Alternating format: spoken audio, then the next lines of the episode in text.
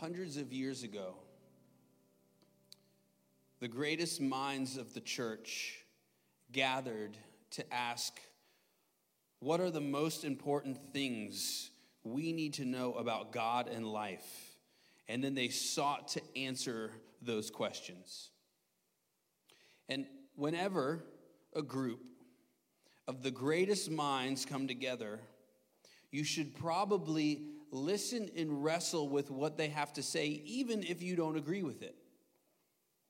And the first question that they ask, and by the way, when great minds gather, listen closely to the first question. The first question they ask in what is called the Westminster Catechism is What is the chief end of man?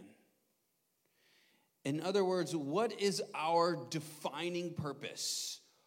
Why are we here? The answer to glorify God and enjoy Him forever. Another way you could say it is glorify God by enjoying Him forever.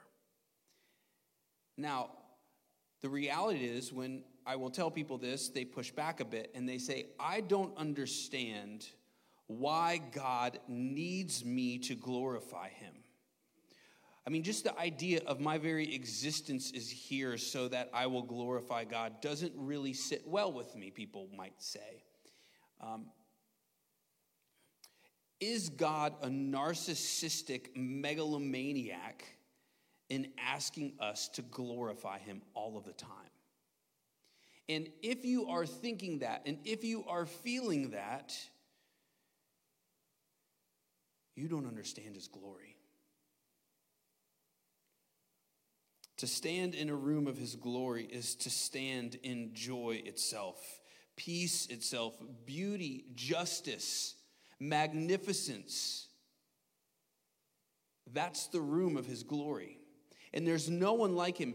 If you take every sunrise, every sunset, the glory of the highest peaked mountain in the deepest parts of the ocean, and you take everything beautiful that has ever been created, every song, every piece of art, every bird song, anything that has that has just felt beautiful. You take it all. You take the far reaches of the cosmos and take the stars that are burning, and you take all of that stuff and you put it in one room. It doesn't even come close to the glory that He holds Christ. And every single one of you and every soul that walks this earth is longing, craving to get in that room whether they know it or not. Every bit of running that they do, every bit of desiring that they do is for that room. And so you see now that when God wants his glory to cover the earth, it is for your good. And it's for your joy. And it's the thing that you crave most. And it's the most loving thing that he can do to say, Glorify my name.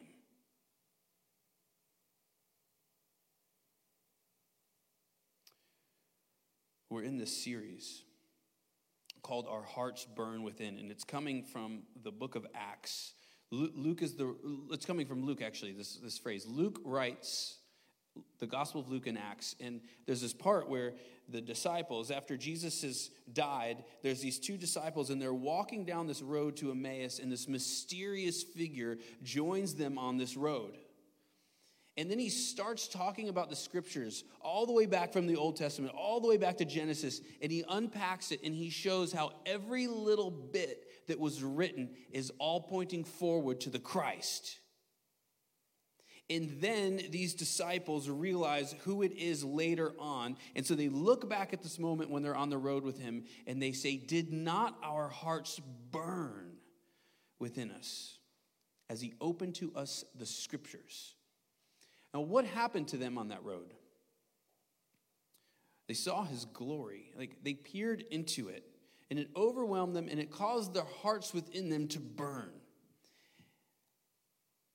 Today, we're talking about something even greater than that that's given. So the disciples, their hearts are burning, and then we move into Acts, and then we arrive today at Pentecost. Pentecost is the coming of the Holy Spirit.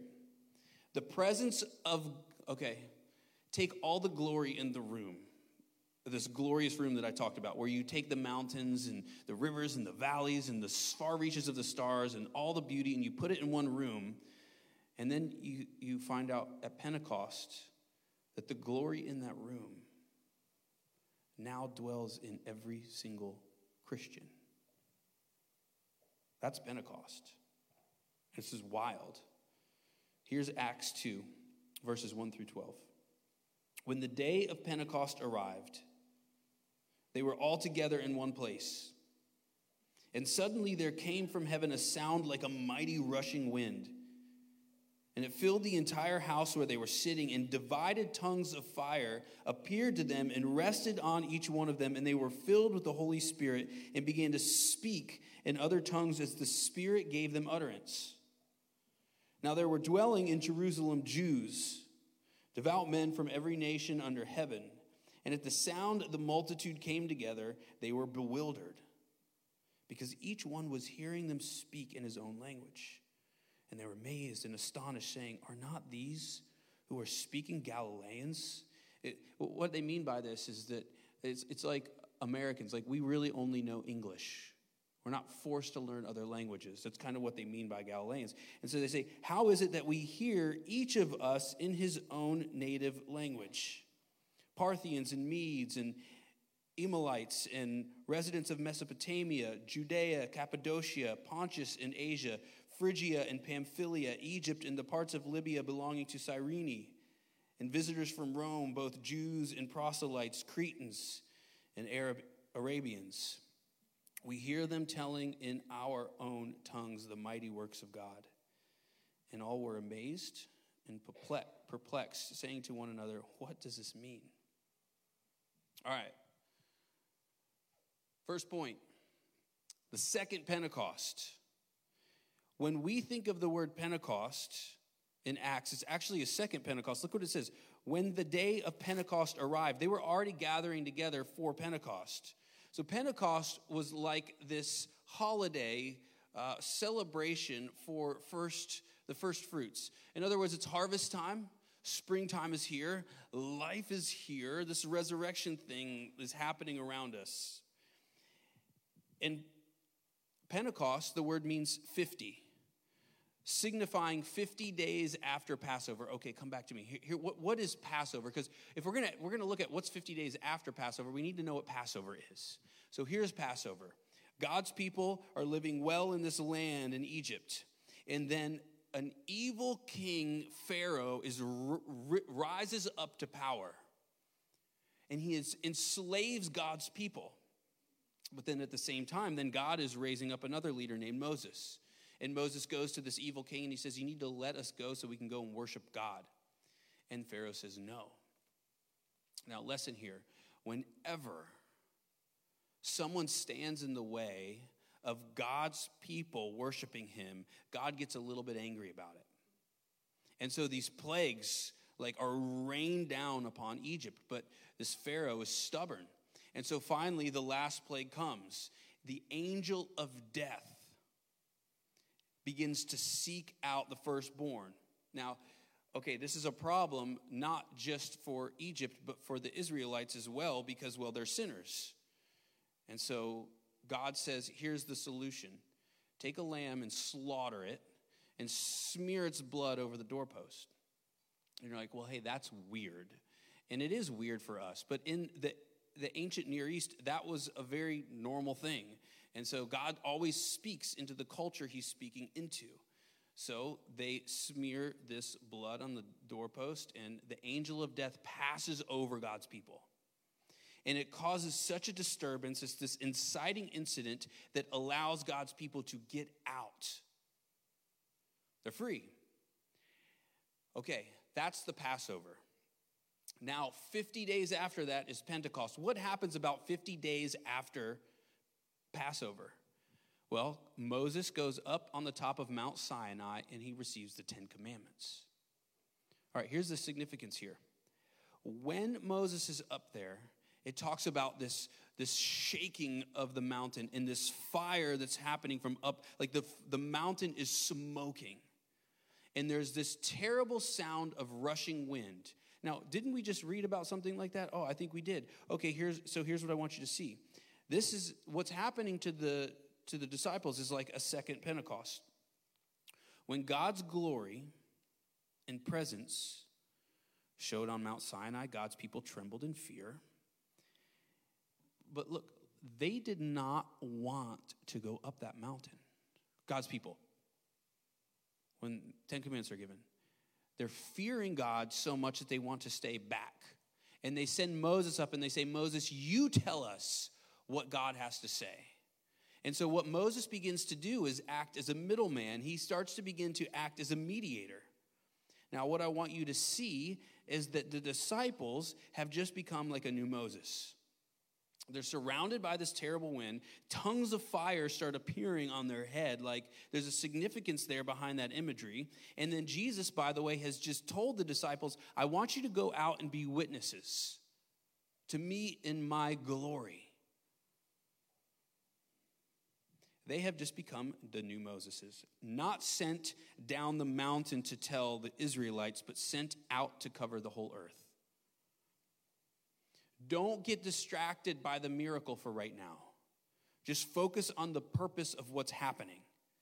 They are becoming something greater than Moses. While Moses was surrounded by the presence of God up on the mountain, Pentecost means that now the glory that was on that mountain is now dwelling inside of the disciples. The magnificence of God dwelling in them. And not just them, you. This is the truth.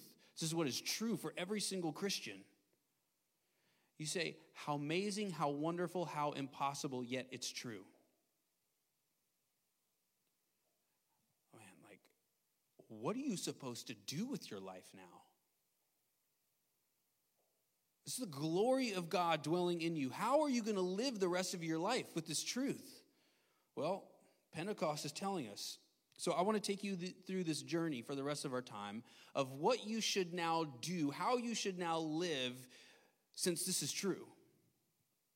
First, it means you're a priestly mediator. So, what's a priest? A priest goes into the presence of God on behalf of the people.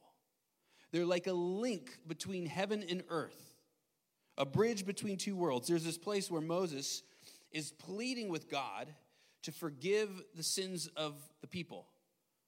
They're just being rebellious and they just don't care. And so Moses says, God, I will sacrifice myself for them. Please just save them.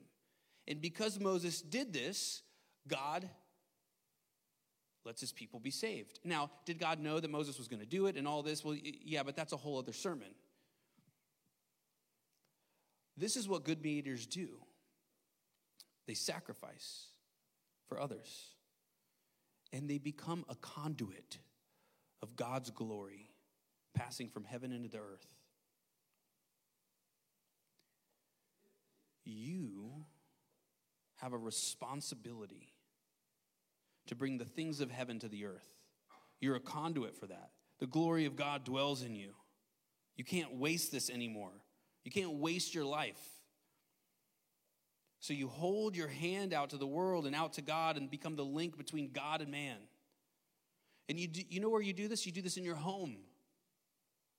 God's glory is meant to dwell in your home. Is it dwelling in your home? Because it's dwelling in you. So the question becomes why is his glory not just like everywhere in your home, in your neighborhoods, in your workplace? Because your soul within you is beating to become that mediator. Like, like the Holy Spirit's bugging you a bit about it. So that's the first thing. Second is you become a prophet like Moses. What does the prophet do? Goes up to the top of the mountain like Moses and brings God's word down to the people. What are you doing? You're going up to the top of the mountain of God's presence. You're opening up His Word and you're in prayer and you're discovering His glories and His excellencies. And they're like bouncing around in you like this room of glory. And you come down the mountain and it's like your face is shining and it's unveiled for the world around you to see because you've made this excellent discovery of who God is. And if you don't believe me about you being a prophet, bring God's word to people. Well, look at this. People, starts, people started questioning what was going on. Like, how are they speaking in other languages? And so the, the people's answer is they must be drunk. And Peter says, We are not drunk. It's 9 a.m. He says, What's going on right here is what's already been told to you would happen. It's back in Joel. Here, here it is. It's not in our verses. A little bit further, you could read if you wanted to do that. A few verses after our verses, it says, I will pour out my spirit on all flesh, and your sons and daughters shall prophesy. Now, I want to be careful here because, like, we're boiling it down to, like, its raw nature of what it means to be a priest. To, to be a priest, it's like you're praying for people that are outside of the church that don't know God. Like, that's a priest. A prophet is just simply bringing God's word to God's people into the world. So if you're a Christian, you are now a mouthpiece of God. And God's word is written on the tablet of your heart, and that tablet of your heart is burning. And it burns for you to spit that same fire out into the world around you and cause a wildfire. And notice this it says, the fire was divided among them. So it's one flame, meaning it's one truth. It's the same message that each of them are to proclaim. What's the message? What's this fiery truth? It's that there is a new Exodus, that there is a second Passover, that Christ is the new Passover lamb who was slaughtered, whose blood was shed for the forgiveness of sins, so that death might pass us over. It's a second Exodus where we are now free. We walk in freedom.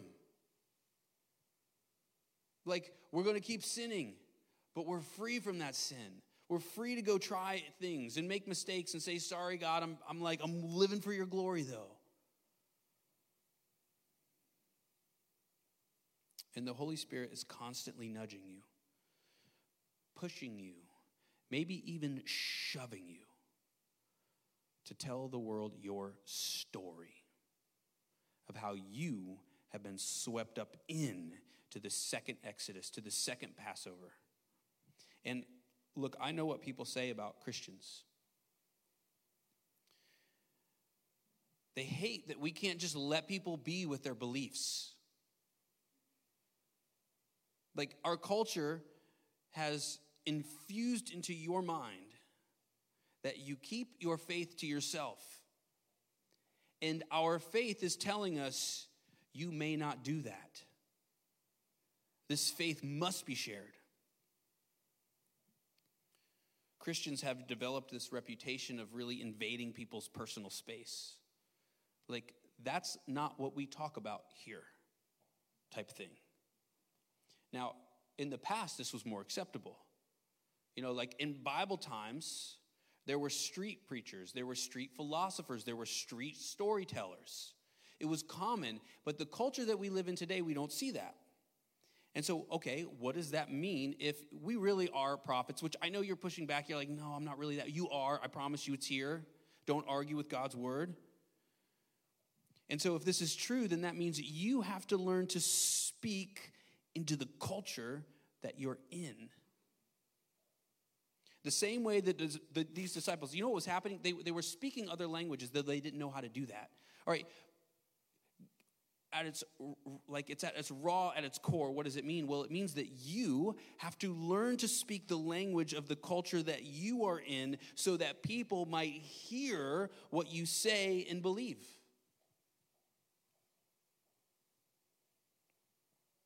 So, the same way the disciples spoke other languages, you have to get into the world and not say, World, come to me. I have this truth and my hand is up and I'm ready to tell you all about it if you will just come and talk to me about it. No, no, no. That's not what a priest does. A priest is like pursues people, a shepherd pursues people. And so you go into the world and you learn to speak the language of the world around you. You learn to navigate the cultural climate that you're in. And you're wise, and the Holy Spirit will help you do it.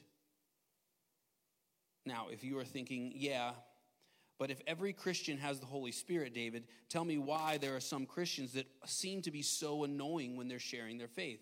And you guys know it's true. Like, there are people, like, you should share your faith, right? But then there keeps being people who are just, you listen to them and you're like, why are you being so annoying? I don't even know why you're being annoying. I just know that you are.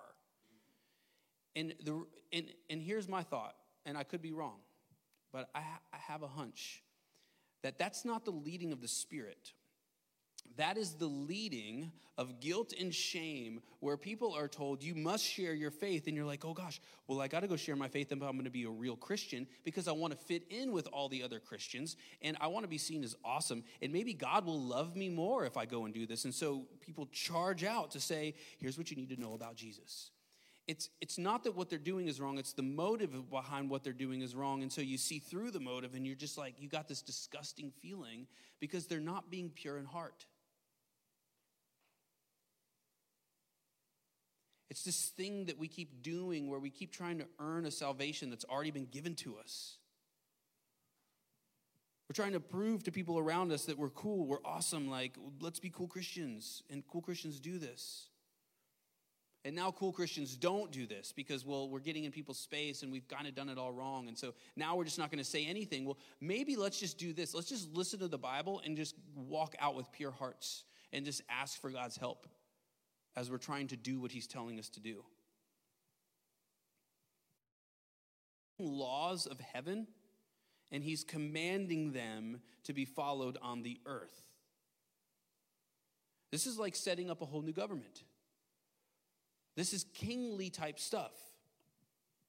Jesus' Sermon on the Mount takes the Ten Commandments and puts it on steroids. Now, if you want to sum it all up, what do the Ten Commandments say? Well, the first four say love God, the last six say love others. Now, put it on steroids on the Sermon on the Mount, and then let's let's say it this way: instead of love God, love others. This might be a better way to say it for for the what we're saying right now. Be like Christ. Now, Christ is our Savior, 100%, but He is our example. And our only strength to do what he's called us to do is by seeing him as a savior first and then a king to follow second. And so, what he's just done, what Jesus is doing, is he's setting up a new ethic, a new way to live. And if we're saying, let's be like Christ, then what it means is we we need to incarnate, meaning we need to get into the world. He left heaven and came into our world. So, what do we do? We go into other people's worlds and we speak their language to them with the ethic of the kingdom. And we begin washing people's feet, metaphorically speaking, which means you're sacrificial and you're humble. You're a king who bows down to people. Like you're remembering who you are. You're a son or daughter of the living God. Like that gives you so much dignity. Do not forget who you are. Yet at the same time, the Savior King that you follow washes people's feet. So you live like that because that's the ethic of the kingdom. And you live with love. And you live with something else that I think is becoming a little too rare. You live with resurrection life, meaning you have joy because the same power that conquered the grave lives in you. The glory of God dwells in you. And if glory gives you joy and then you are surrounded by it and it's in you, well, then you have joy no matter the sorrow. Like the, like the dark, sorrowful cloud is like swarming you, but you have this light of joy about you. And it's like the sorrow can't get in. It doesn't mean you don't have sorrow, it means the light keeps overwhelming the sorrow.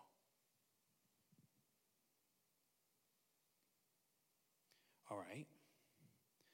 Well, how do you get people to become like that? Uh, how do you get yourself to become like that? And the answer is by the gospel. It's here. The gospel is what changes you. We aren't interested here in behavior modification. We're interested in heart transportation, meaning your heart now dwells in heaven, though you live on the earth. And as kings of heaven dwelling on the earth, you're under the greater king, right? You're under the greater king Christ. What are you going to do? Like, that's authority and that's power. Like, would you say your life is a life that has power in it? Like, there's a strength about you.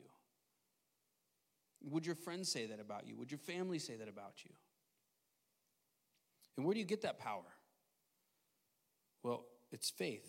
Faith is where power comes from, and the Holy Spirit gives you that faith. To speak about having authority and power has very little to do with like a like a commanding presence. It has everything to do with your faith in the words that you are speaking. So there are some amazing preachers. Absolutely amazing. They are logical, they're passionate and emotional, and they're practical. And there's various types of preachers who are all amazing. And then there's the kind of preachers that are really bad. But they're changing lives more than the really good preachers. Why? Well, because of the strength of conviction of what they're saying. They're not eloquent, but you could just tell they believe what they're saying.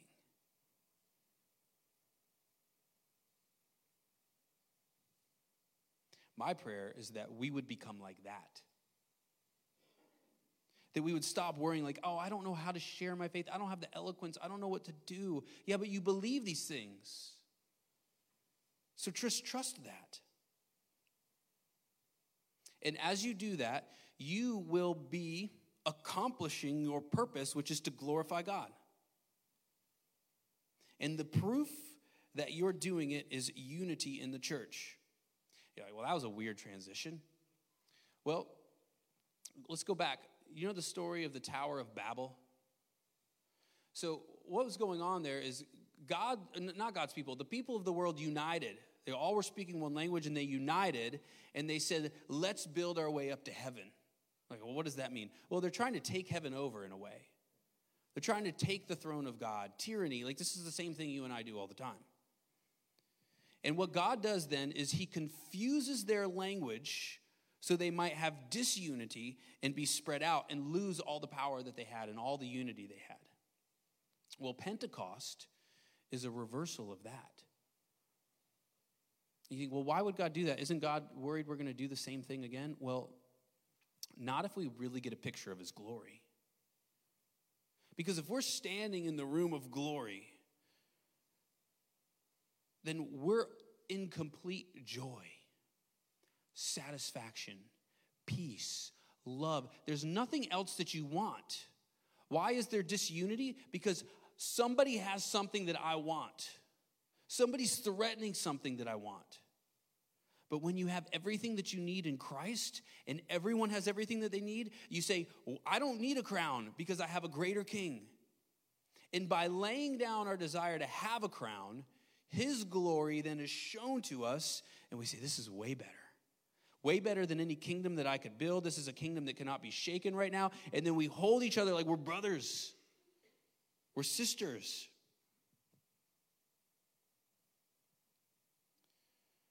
The church today has never been more divided. And if the Holy Spirit is what unifies us, then that means we need a fresh pouring out of the Spirit. The Holy Spirit comes to every Christian, but sometimes there is a fresh pouring out. Hmm.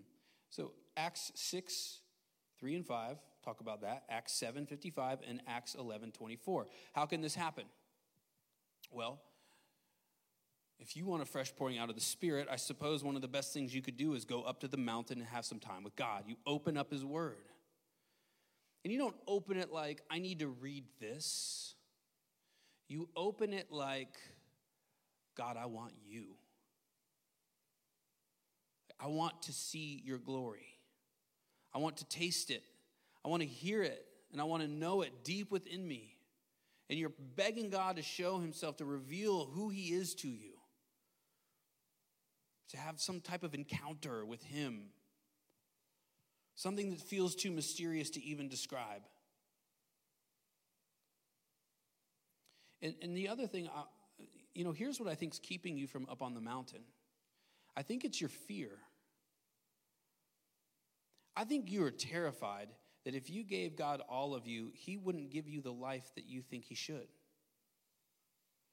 I think you don't really believe that He knows what's best for you. You have what you want.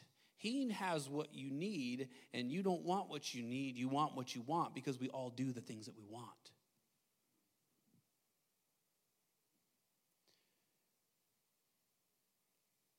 There's a complete giving over to Him, like a trust that's like, I'm yours. And that's, the, that's when you find yourself in the room of glory. If your life feels stale, you can't be in the room of glory. You're somewhere else. If your life feels boring, you're, you're, you're not in the room of glory, you're somewhere else. If you feel weak, you're not in the room of glory, you're somewhere else. If you lack joy, if you lack peace, you're not in that room. And fear is keeping you from going up to the top of that mountain. And so, what you have to do when that's happening is you have to remember who He is. Like, to get you up the mountain, you have to keep telling yourself who Jesus is. And what do you tell yourself? Well, He's the ultimate prophet, priest, and king. He's the priest right now. Like, right now, He's being a priest to you. He's up in the heavens. And you know what? He's telling the Father something about you. Do you know what He's saying about you? He, she, they're mine and I'm theirs. And he's telling that to the Father, saying, like, we own them, and they, they're part of this whole thing that we've got going here with the Father, Son, and Spirit. There's this Trinitarian dance of glory where they're each working to glorify the other. And then the Holy Spirit, well, guess where the Holy Spirit is now? Dwelling within you the Holy Spirit then wants to glorify the Son and the, and the Father. And so within you is this desire to glorify them, and then you get swept up in this grand Trinitarian dance with God. Like that's living. And so Jesus is telling the Father, that's who they are. They're the ones who dance with us. And he's the prophet, the Word made flesh who dwells among us.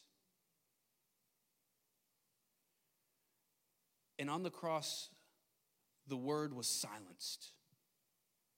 And he enters into death. He's swallowed up by it. And there, inside of death, he speaks again. He speaks of life. And he bursts up out of death and lays death in its own silent grave and he's the King of kings and the Lord of lords, and he humbled himself. He laid down his crown and became obedient to the point of death, even death on a cross. And because of that, the Father has exalted him and gave him a name that is above every name.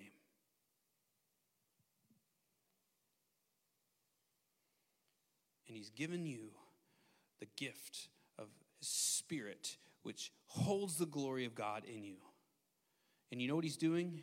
He's got the room open the room of glory open, and he's saying, Come in. You walk into that room, you fear nothing, not even death. You walk into that room and you don't care how uneloquent you sound when you start sharing what you believe and you tell your story of how you've been swept up into this new Exodus and Passover. Man, you stand in that room and you live different you come out glowing. You know what Moses said on the top of the mountain? He wore a veil when he came down to cover up the glory of God because it was too much for the people. And you know what? 2 Corinthians 3:18 says, "We now with unveiled face behold the glory of God, are being transformed from one degree of glory to another." Do you know what that means? Everything in your life that transforms you, like real transformation, it's because of His glory. It means His glory is the answer to every problem in the world. And so your prayer is come. And your prayer is, let me be in that room of glory. It's everything I want, everything I desire. Just let me in, God. Let me in. Please let me in. Take away my fear and let me just walk in. Let's pray.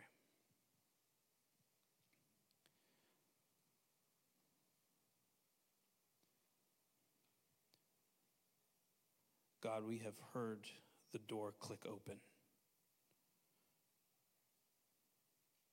And we see it's, it's the light in that room. And I pray that every single one in this room would step into the light of your glory and finally find the peace and the joy and the strength, the beauty that we've been searching for. And Holy Spirit, I pray that when we're trying to run away from that, I pray that you would be stubborn with us and you would take us to the place we don't want to go but need to go.